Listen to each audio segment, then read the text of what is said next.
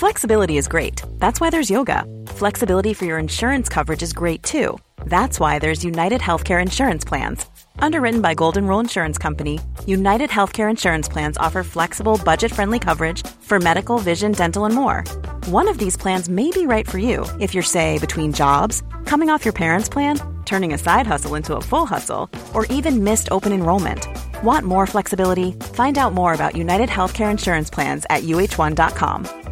This is Paige, the co-host of Giggly Squad, and I want to tell you about a company that I've been loving, Olive and June. Olive and June gives you everything that you need for a salon-quality manicure in one box. And if you break it down, it really comes out to $2 a manicure, which is absolutely insane. It's also so easy to get salon-worthy nails at home with Olive and June. The difference between how your nails used to look when you did them yourself and now with the Manny system is a complete game changer. The best thing about Olive and June, too, is it's a quick dry. It dries in about 1 minute, lasts for 5 days, and full coverage in up to 1 to 2 coats. Visit oliveandjune.com/perfectmanny20 for 20% off your first system. That's oliveandjune.com/perfectmanny20 for 20% off your first system.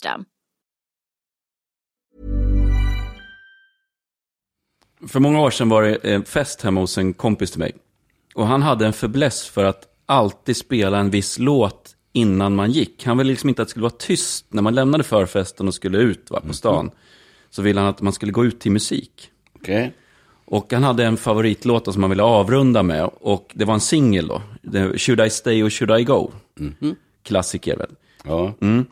Och så var det ju väldigt ganska hög musik då, det blir högre och högre liksom. Och så skulle vi gå och så säger någon då som ska inte stänga av musiken. Nej, men det är en singel liksom. Så den stänger av. Så drar han igen dörren så hårt så att den där liksom hoppar till den här skivan va och hamnar på repeat. Mm. Här vet ju inte han om.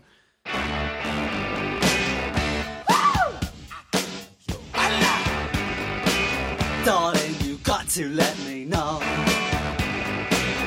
Should I stay or should I go? If you say that you are mine, I'll be here till the end of time. So you got to let me know.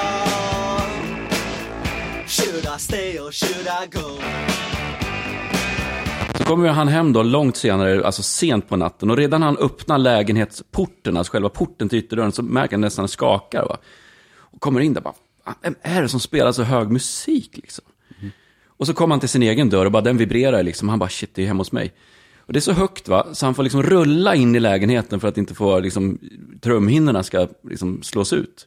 Och så trycker han på paus och bara, jag tror ändå jag kommer undan liksom. Jag klarar mig. Och sen ser han att det blinkar på telefonsvararen. Det här var ju back in the days. Han tänkte, jag ska bara kolla telefonsvararen, sen går jag och lägger mig liksom. Och på första meddelandet är det så här, ja, Johansson här, lägenheten ovanför. Kul att du gillar musik, det gör vi också. Det var klockan så här 9:30 på kvällen. Men det skulle vara kul om du sänkte lite grann bara. Så, tack så mycket. Så nästa meddelande. Johansson här igen. Nu klockan 9:30. Vi körde Stay och Should I Go, en bra låt. Men skulle uppskatta om du stänger av. Lite mer barsk då. 11. Johansson här nu, förbanne mig. Stänger av låten. Alltså, jag är så jävla död. Sen 9:30. Nu har vi tagit in på Scandic. Och du ska betala för det här. Och just när man kommer hem och tänker, jag tror jag klarar mig. No. Should I stay or should I go now? Should I stay or should I go now? If I go there will be trouble, and if I stay it will be double. Jag har en god vän som laddade på en förtjusande kvinna, och han hade en etta på Valladevägen. Och för att liksom ställa in det här så att det blev fint när de kom hem då, för han räknade med att han kunde lura hem henne, så satte han pickuppen på en skiva så att det skulle bli fin musik. Och så skulle den gå igång på så sätt att han, när han gick ut, stängde han av huvudströmbrytaren. Mm-hmm. Så att den skulle gå igång då? Ja, exakt. Ja. Och han hade tänt lampor som skulle lysa. Och så kom han hem. Och så slog han på strömbrytaren. Och hon var med då? Ja, och då var det, hade han ju även stängt av kylskåpet. Så det var liksom... Bara rann vatten. Liksom. Så mycket vatten.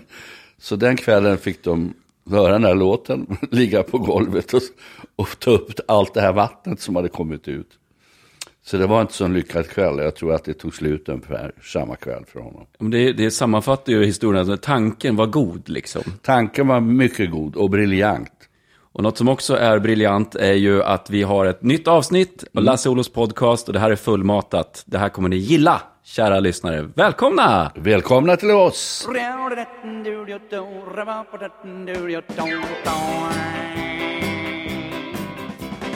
Här är en sång om en man som var 2 meter lång.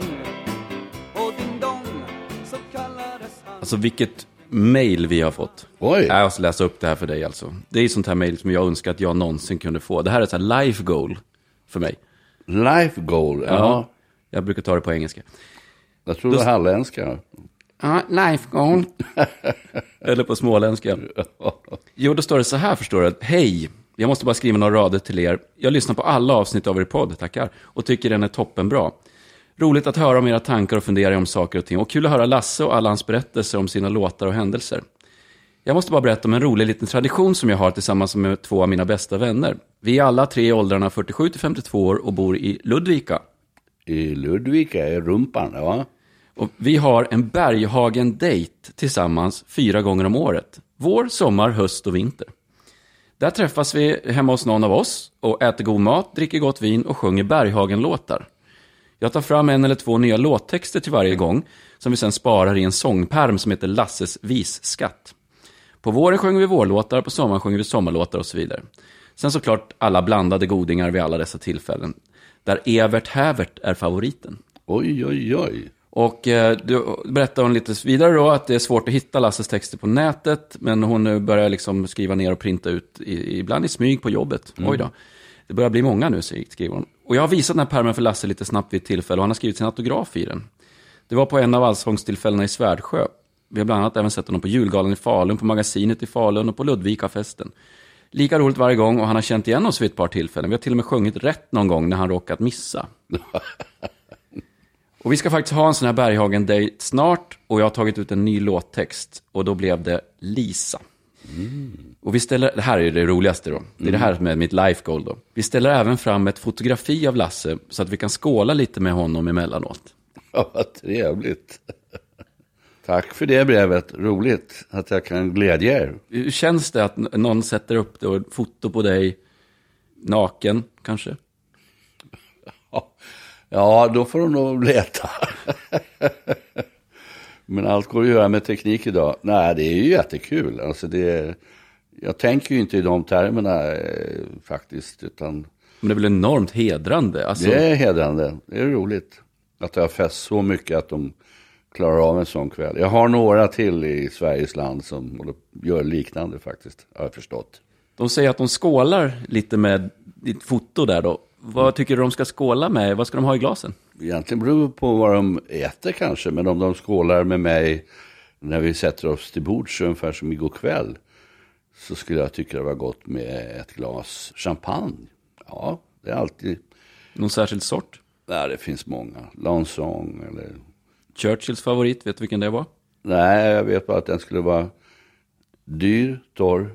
Kall, torr och gratis. Gratis, ja. Det var Paul Rocher, tror jag. Ja, den är också fin, ja.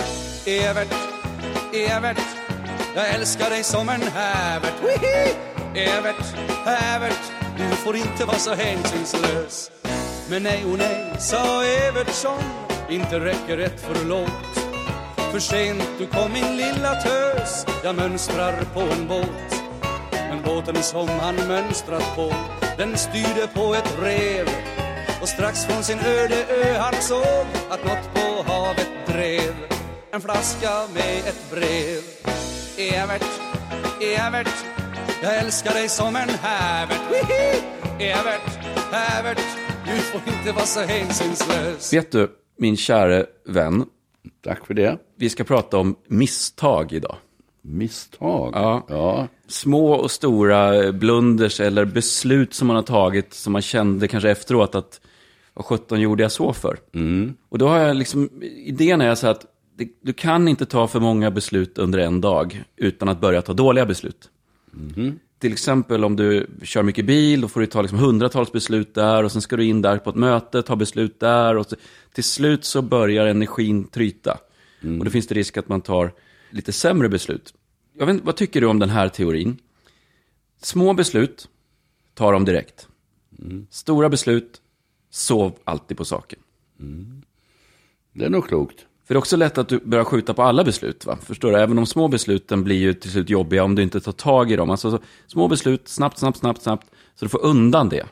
Men ja, jag är nog sån, Olof, att jag tar tag i det så fort jag kan, eftersom jag har annat i huvudet som just vid det tillfället kan vara viktigare, liksom att ha en klar hjärna. Så att jag skriver svar på brev och svar på jobbförfrågningar så fort jag kan, så jag är av med det.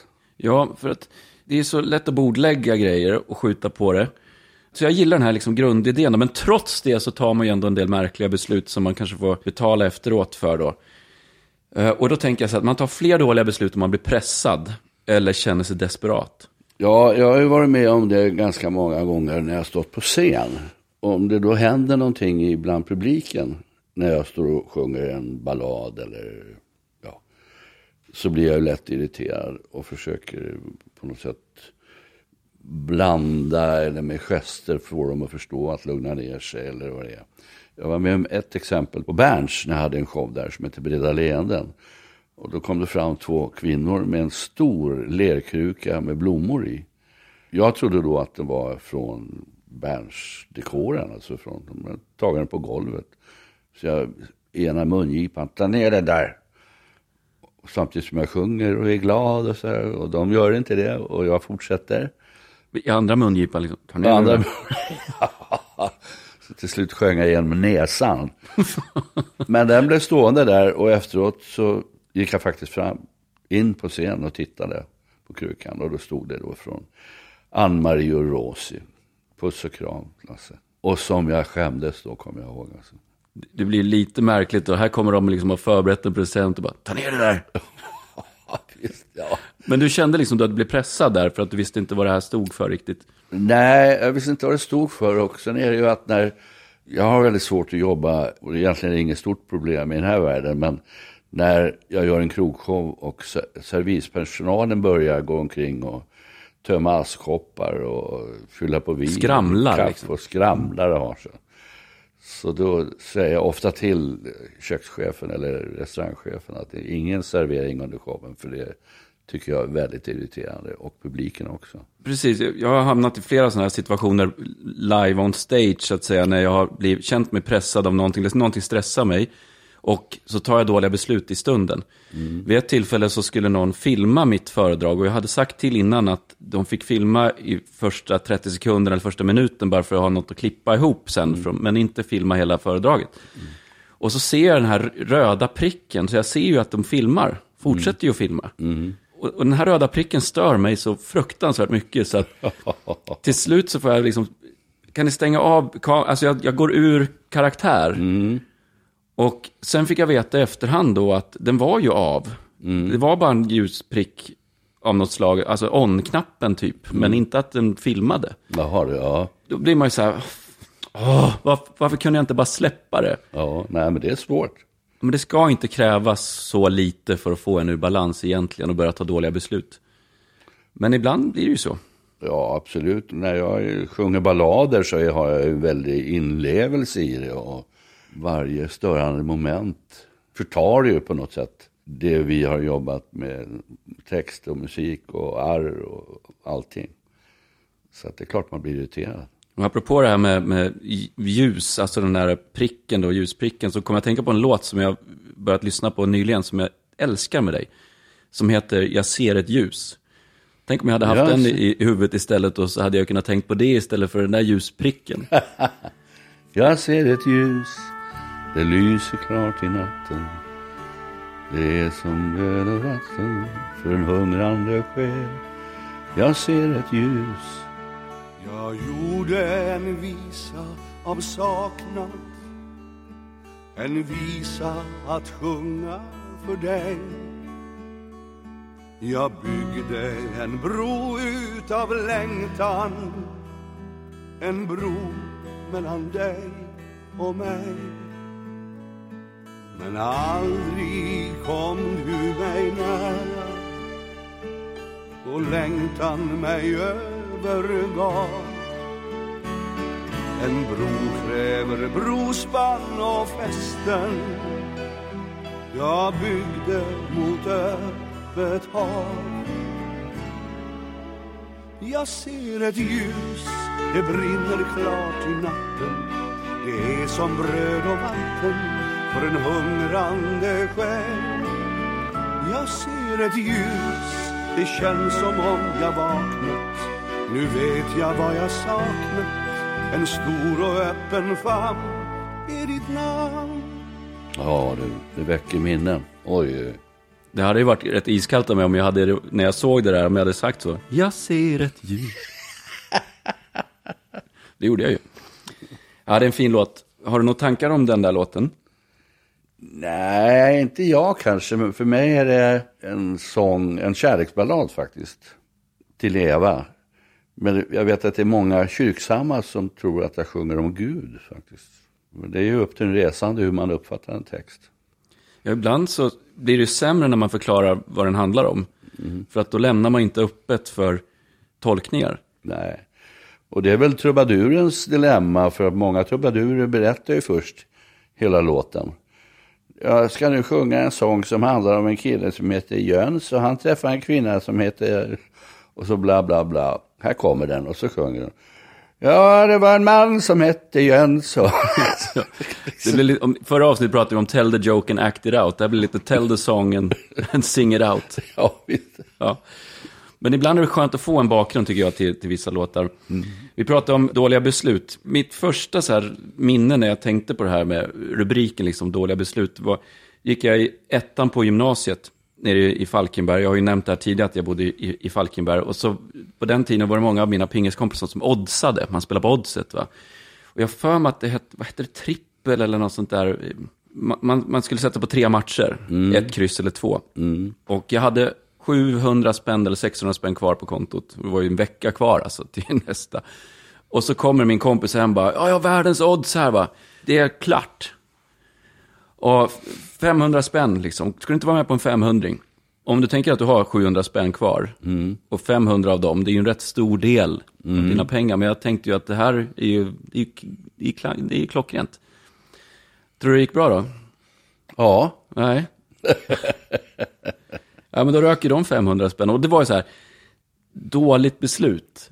Ja, förhastat. Förhastat, och just det, när du är desperat för du har så dåligt med pengar. Ja. Så tar man då ännu sämre beslut någonstans. Har du tagit något sånt där? Alltså, man lär sig av alla grejer, det är inte det jag menar, va? Men ångrar du någonting av dina beslut? Nej, jag tycker inte det. Jag tycker att jag väl har en förmåga på något sätt att gå vidare, att glömma. Ibland kan man ju tycka att man ger upp saker för tidigt. Mm. Eller hur? Jag slutade med bordtennis till exempel när jag bara var 24 år. Jag slutade på topp. Mm. Skillnaden mellan mig och Björn Borg till exempel, när han var på topp så var han ju verkligen då hade han ju liksom lyckats med någonting. Jag hade ju lagt så mycket tid och så mycket energi, jag varit i Kina och tränade, gjort allting, och så bara slutade jag. Mm. Och nu i efterhand så där ska man tycka man kunde gett några år till. Mm. Nej, jag tycker inte det. Jag lämnade Tyskland när jag var på topp där, men jag kände att jag kunde inte ge mer och hade ingen lust att ge mer. Jag lämnade Skansen när det var på toppen. För jag kände också att jag hade gett allt jag kunde göra. Det var dags för någon yngre att ta över och gå vidare. Men då var det ju liksom, det är lite här should I stay och should I go, ja, över det. Men det är ju det som alltid är så svårt att veta. Tar jag rätt beslut nu? När alla andra runt omkring säger, men hur kan du göra det? Du är ju inte klok. Och så ändå tänker nej, men det är en fingerspitzgefühl, känsla, magkänsla att nej, nu räcker det. Magkänslan är ju egentligen en konsekvens av ackumulerade erfarenheter. Mm. Så det låter ju lite så här som man går på feeling bara, men den här känslan är ju ofta kopplad till någonting som man har erfarit, skulle jag säga. Mm. Sen ska man inte alltid lyssna på magkänslan, men varje gång jag har gått emot, eller inte varje gång, men ofta när jag har gått emot min magkänsla så har det genererat i en ganska märkligt beslut. Jag kommer ihåg en tjej jag hade för många år sedan. Jag kände ju direkt alltså, det här, håll dig undan alltså. Nej, men hon var det var någonting som hon skruvlös alltså. Och vad tror jag gör? Nej. Det här kör vi på. Ja, det blir bra. Jag köper en skruvmejsel. Ja visst, katastrof alltså. Men man lär sig ju. Eller gör man det? Ja, ibland kanske man inte lär sig och kanske man inte ska lära sig heller. För man går omkring och är rädd hela tiden att man ska möta en tjej med en skruvlös. Jag tror inte man ska tänka så där väldigt mycket. Nej. Men jag tycker också man kan säga så här, man kan ju lära sig givetvis. Man behöver ju inte upprepa någonting. Det är väl någon som sa det, definitionen på dårskap, det är att göra samma sak om och om igen och förvänta sig ett annat resultat. Så det är klart man lär sig. Men det finns ju något roligt med skruvade människor också. Absolut. Såklart, men det här var ju skruvat på ett annan nivå, skulle jag säga. Ja. Nej, men det som fascinerar mig, det är ju folk som spelar på hästar och på vad det nu är. Och, oddset. Ja, och inte vinner någonting. Och men de spelar fortfarande, fortsätter hela tiden. En dag vinner jag. Ja, men det är ju någon tjusning i det där. Och det är vackert, det är romantiskt att inte ge upp. Att bara kunna gå vidare. Jag spelar på V75 med Marias dotter Filippa när hon var hemma hos oss på lördagar, och så satt vi där hon och jag och tittade på hästarna. Hon kunde ha varit 6-7 år och jag köpte bara för 100 kronor då, men för att vi skulle ha någonting gemensamt då. Och då sa jag till henne, Filippa, titta nu, ser du den här hästen som springer där? Nu kommer den att vinna, den hästen har vi, Håll tummarna, håll tummarna. Och då kom det som alltid en häst smygande bakom. Noslängd. Och vann med noslängd. Och du glömmer aldrig att Filippa ställde sig upp i soffan och så skrek hon, hästjävel! Rimligt någonstans. Ja, då frågade jag, men var har du fått det därifrån? Vem tror du, sa hon. Hon var 6-7 år. Ja, hon var smart och rapp redan då. Ja. Melissa Horn, en av mina favoritartister. Hon skriver ju mycket om det här med, alltså, tittar mycket tillbaka på sitt liv och beslut och sådär. Hon har ju en låt som heter Där går mitt liv. Mm-hmm. Jag ska spela den för er. Då sjunger jag liksom om någonting som har varit. Det låter nästan som att jag skulle inte ha lämnat det där livet. Mm. Där går mitt liv. Visst är det en vacker... Där går mitt liv. Oh. Ja, den kommer här. Jag hör hur hon skrattar åt något du sa. Har du någonsin tänkt att det kunde varit jag? Där går mitt liv. Där går mitt liv. Ja, kul, Melissa. Jag gav henne ett stipendium en gång, och så jag noterade nu att hon skulle ut på en jättestor turné. Det gläder mig. Och faktiskt två av mina andra favoriter som ska ut på turné nu är ju Mauro Scocco och Thomas Andersson Vi. Mm-hmm. Jag har köpt 2 biljetter faktiskt. Det har du, ja. Mosebacke-teatern. Eller terrassen. Mauro har väl inte varit på turné på många år? 89 typ. Oj. Ja, det är ju häftigt. Ja. Mosebacke-terrassen, vad har du? Du har inte tagit några dåliga beslut där, va? Där såg jag Gert Resvik, by the way. Jag har aldrig jobbat där. Mosebacke-terrassen har du aldrig jobbat på? Nej. Där såg jag Barbro en gång. Uppträdde så att Jack Vresvik. Ja, nej, jag jobbade aldrig där. Jag jobbade ju på de stora krogarna, Bernts och de här. Vet du. Ja, just det där var ju för pöbeln. Ja. jag får sån här otroligt respekt för vissa personer som tar stora beslut och sen står man för det fullt ut. För många år sedan i USA så fanns det ju, eller finns det fortfarande, Dixie Chicks. Jätteduktiga. Ja, de protesterade ju mot George Bush och kriget i Irak, tror jag det var, och sådär. Och blev ju, alltså, det var ju sånt liv alltså. Mm. Hela deras turné tror jag blev inställd och de blev hotade och de var liksom icke-patriotiska, hävdades det då. Och så bara tänkte då. Hela karriären gick liksom i stöpet. Det hade varit så lätt, gör en pudel. Säga så här, hej, vi menar inte det eller något sånt där, va? Det var ett dåligt beslut. Att säga så. Gjorde de det? Nej, det gjorde de inte. Och sen bara kommer de med låten Not Ready to Make Nice. Som är någon... Det är sån käftsmäll tillbaka. Alltså. Ja. I'm not ready.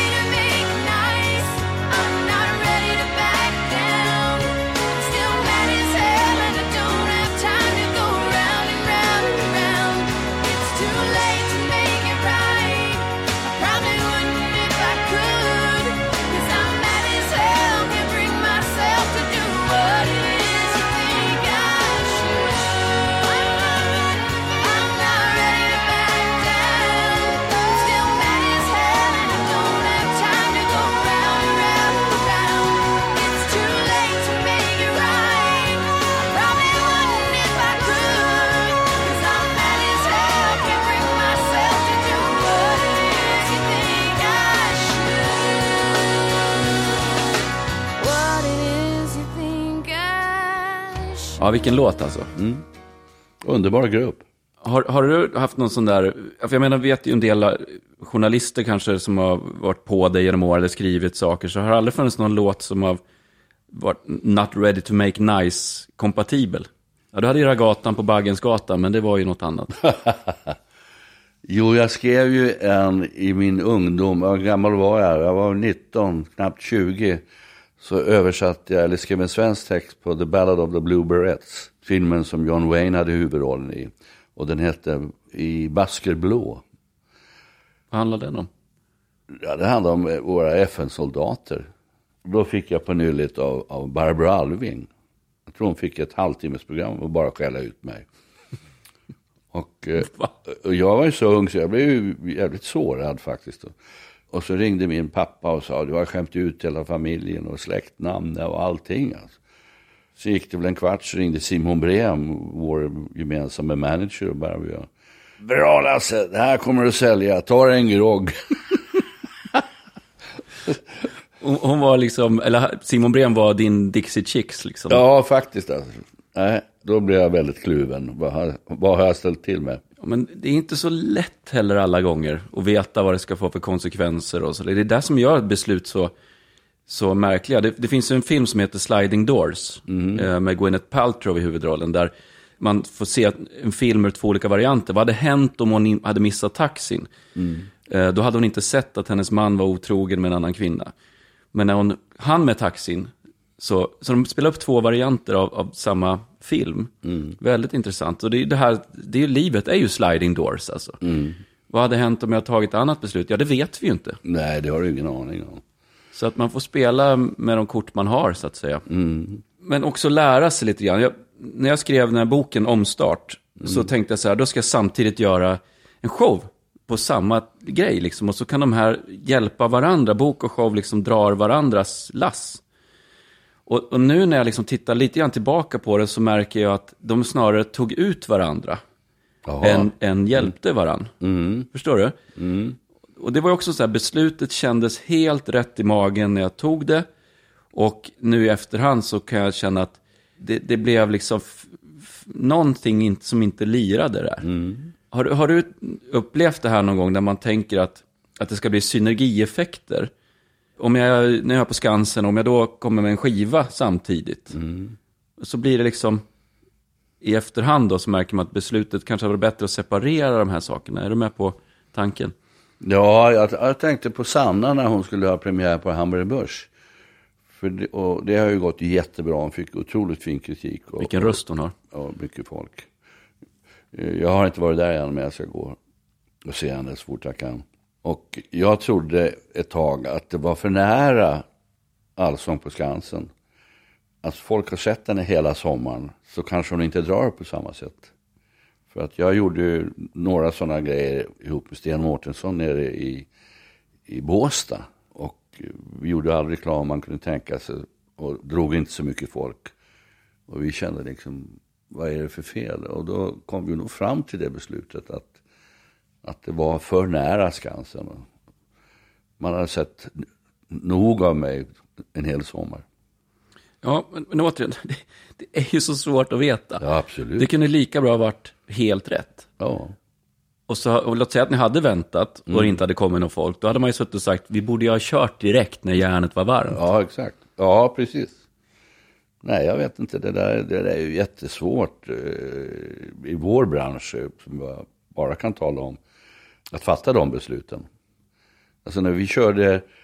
Jag och Vicky von der Lanken producerade Kina revyn med Magnus Härenstam och Cecilia Kyle och Helene Sjöholm och Loa Falkman. Då körde vi utsålt kanonkritik, körde utsålt 1,5 år. Skulle köra fram till jul. I november släppte Björn och Benny ABBA-biljetterna på Cirkus. Tvärstopp. Tvärstopp alltså. De tog alla biljetterna? Alla biljetter. Det kostar ju att gå på teatern. Så då valde ju folk att gå på den kommande ABBA-föreställningen. Och då var det något nytt och fräscht kontra då det här som har spelats länge. Ja, men det är svårt att säga att det är ett dåligt beslut ändå att fortsätta, för att det kunde inte ni veta. Det här är ingen aning om det. Alltså. Kunde inte de ha väntat en månad till bara? Ja? Ja, man tycker det.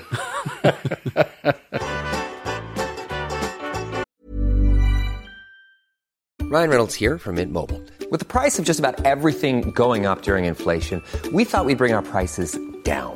So to help us, we brought in a reverse auctioneer, which is apparently a thing. Mint Mobile Unlimited Premium Wireless. How to get 30, 30, how to get 30, how to get 20, 20, 20, how to get 20, 20, how to get 15, 15, 15, 15, just $15 a month? Sold! Give it a try at mintmobile.com/switch. $45 up front for 3 months plus taxes and fees. Promo rate for new customers for limited time. Unlimited more than 40 gigabytes per month. Slows full terms at mintmobile.com. Ni lyssnar på Lasse och Olofs podcast. Vi pratar lite grann om beslut, vara eller icke vara. Should I stay or should I go? Liksom. Skjut inte på allt, men ta inte heller allt på uppstuds. Liksom då. Sov på saken när det är stora beslut, och när det är små beslut så försök ta dem direkt så inte det läggs på hög. Men som sagt, lättare sagt än gjort. Och ibland vet man ju inte heller, som vi också har pratat om. Jag hade ju det här goda samtalet, jag har ju berättat om det, Lasse, att vi har ju också pratat om att vi skulle ordna en egen variant på det goda samtalet. Och då bjöd jag in gäster då, och då hade jag vid ett tillfälle David Eberhard, psykiatriker. Mm. Underbar människa, by the way. Mm. Och så hade jag då Bob Hansson, poet, också underbar. Och så Helle Klein, som jag aldrig hade träffat. Nej. Och jag hade ingen aning om att det var schism lite grann mellan dem sådär. Oj då. Ja, visst. Så att när David kommer till det här middagen som vi ska ha, så är han lack på mig så här. Och tror att jag är ute efter, och nu ska det bli liksom lite tuggmotstånd här, och att nu ska vi, för vi spelade in det som en podd också då. Mm. Och jag hade ju ingen aning om att de hade liksom haft någonting emellan då. Det var David och Bob, och det var något sådär så här. Men David var stor nog att säga att men jag är ändå med på middagen. Och sen blev ju då Bob och David goda vänner och gick ut i Stockholmsnatten där, och sen dess så jag vet Bob har varit på fest hemma hos David och sådär. Så att från början så kändes det som ett dåligt beslut. Oj, vad har jag gjort? Men sen landade det i ett väldigt bra beslut. Ja. Och så kan det också bli ibland. Absolut, absolut. Man får inte bli rädd. Nej. Man måste våga ta beslut på gott och ont, så är det bara. Liksom. Jag tänker på en man och en kvinna som gick in på en bank. Och när de kom in på banken så hade de bara varit där 10 minuter. Så rusade in 3 rånare med kulsprutor och säger: släng er på golvet allesammans, det är ett rån. Alla slänger sig, utom mannen, den här gamle mannen. Så de siktar alla 3 på honom och säger: släng dig ner, gubbjäkel. Men han vägrade. Och så sa han högt och tydligt: jag slänger mig inte ner, jag är civilagent. Och då blev de här rånarna livrädda och tänkte: oj, vilken otur jag haft. Så de vände på klacken och försvann ut. Då reste sig hans fru upp och sa: älskling, du är inte civilagent. Du är senildement.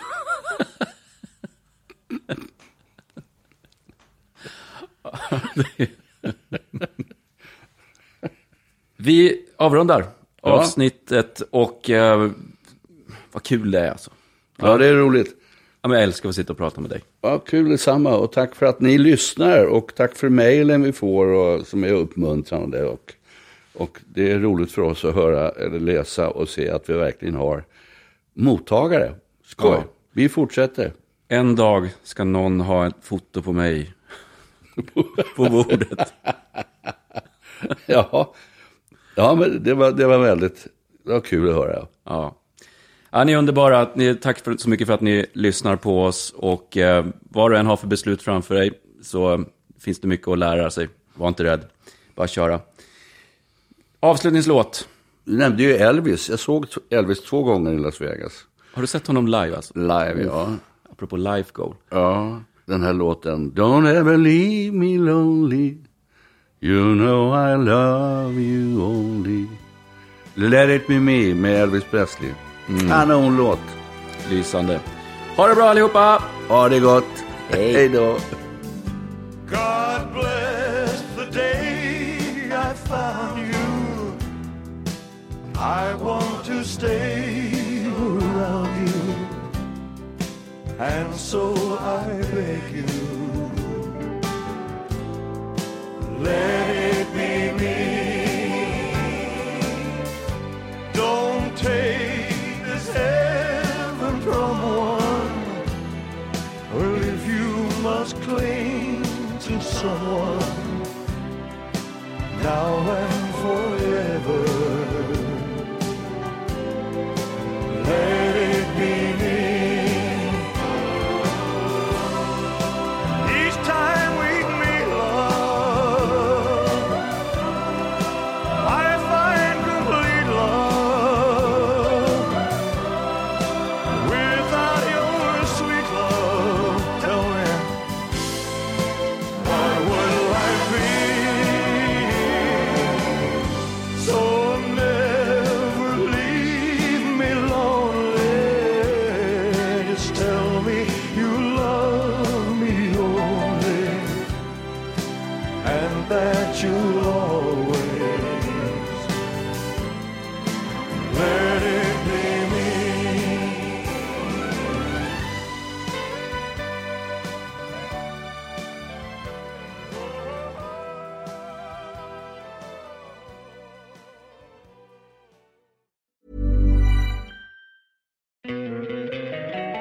Don't you love an extra $100 in your pocket?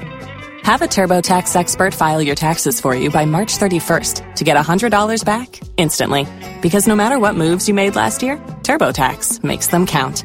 That means getting $100 back and 100% accurate taxes, only from Intuit TurboTax. Must file by 3/31. Credit only applicable to federal filing fees with TurboTax full service. Offer can be modified or terminated at any time.